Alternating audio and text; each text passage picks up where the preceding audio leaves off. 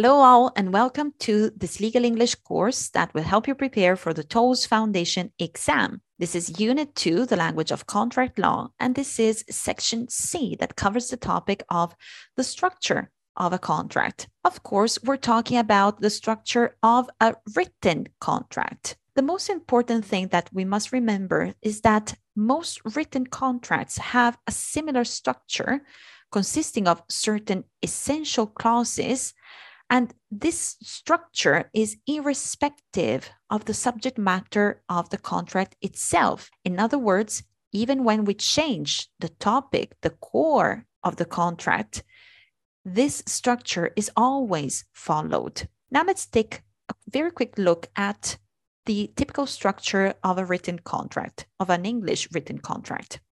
We generally start with a heading, that is, in other words, the title of the contract, which is followed by a section called commencement and date, that is very brief.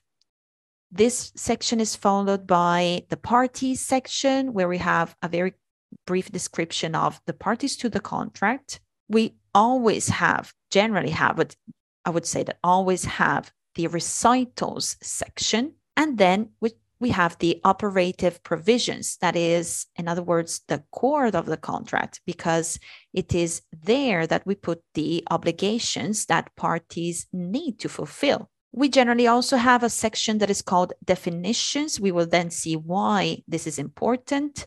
And we also have a section called interpretation that gives instructions as to how interpret the contract. We always have a section called boilerplate clauses or miscellaneous, in which we put all those clauses that couldn't fit in the other headings. And we generally have a schedules section that uh, contains very detailed information that couldn't fit in the uh, in the main contract. Let's start our analysis with the heading section. A contract header in a contract contains the information that identifies and classifies the contract. For example, a distribution agreement. The commencement and date section is, uh, a, is usually contained in a contract and it indicates it contains a brief introduction which describes the nature of the agreement. For example, this, this share agreement is for the sale of. So it's very, very brief. And the commencement clause usually states the date on which the provisions of the contract or the conditions of the contract are to come into effect. The parties section is the section where the full details of the parties are set out. For example, here it's where we indicate the name or the company name, the VAT number of the uh, of the individual or the tax number of the company, the address, the registered office. Then we have another section that is called re- recitals, which is also known as background or preamble or also premises. These paragraphs, the recitals, are generally introduced by the words whereas. So when we see the word whereas, we know that we are in the recitals section. And the word whereas is conventionally written all in capital letters or they have the initial capital letters, as in the example, the W of whereas is capitalized, is written in capitals. The recitals consist of a statement of background facts and the reasons why the parties are entering into the contract. We also call this a, a snapshot of the, the contract. It gives you an idea of why the parties are entering into the contract. This is also the section where the parties may refer to preceding transactions and they state what they want to those preceding transactions to, to happen? Are they incorporated in this contract? Generally, yes. Generally, they are considered to be incorporated in this contract.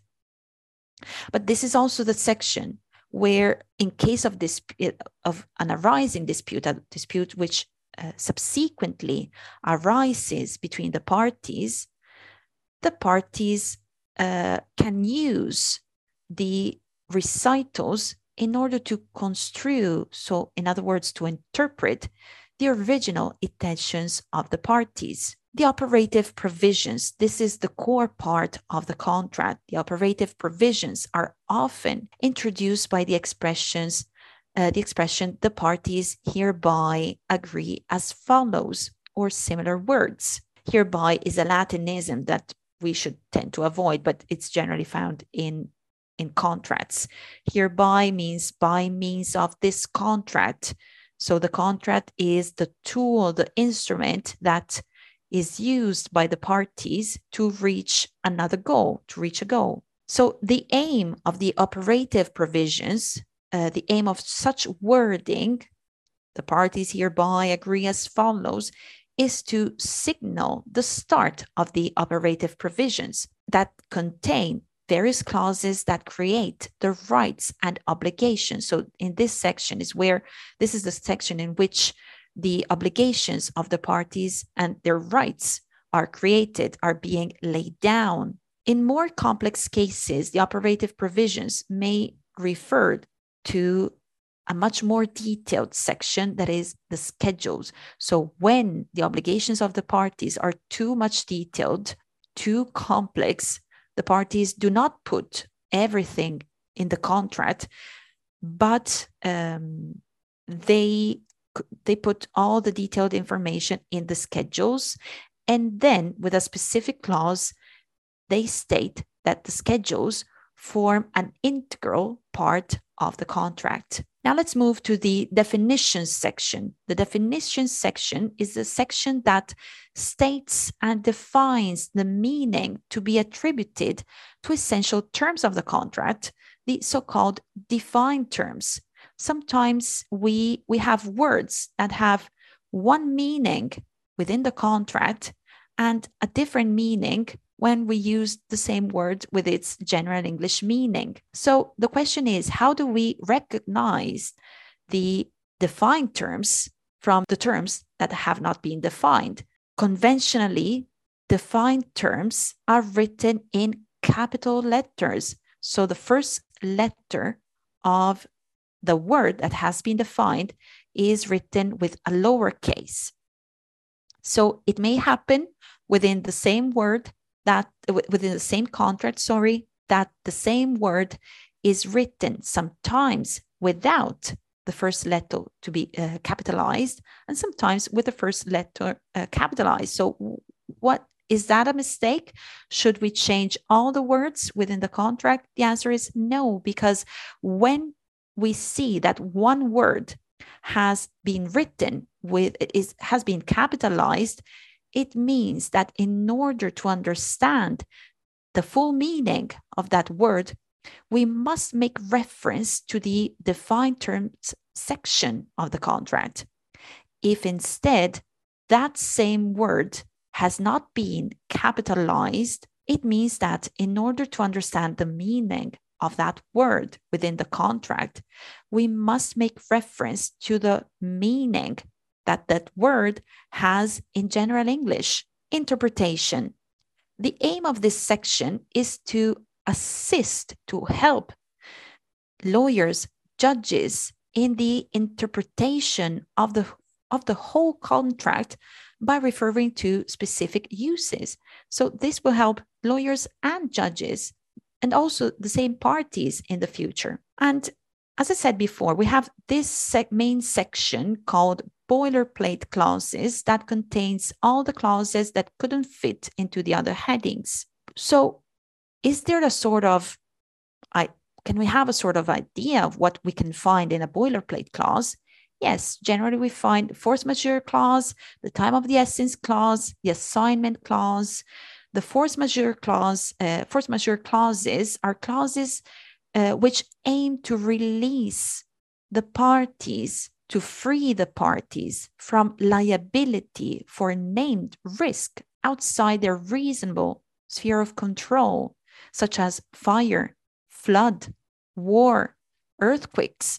And this is just to, ma- to name a few. So, a force majeure clause is a clause that aims to limit the liability of the parties when something may go out of their control. But in boilerplate clauses, we might also find a time of the essence clause, which has the aim to, uh, to clear whether or, or not the time limits that are contained in the contract are essential conditions.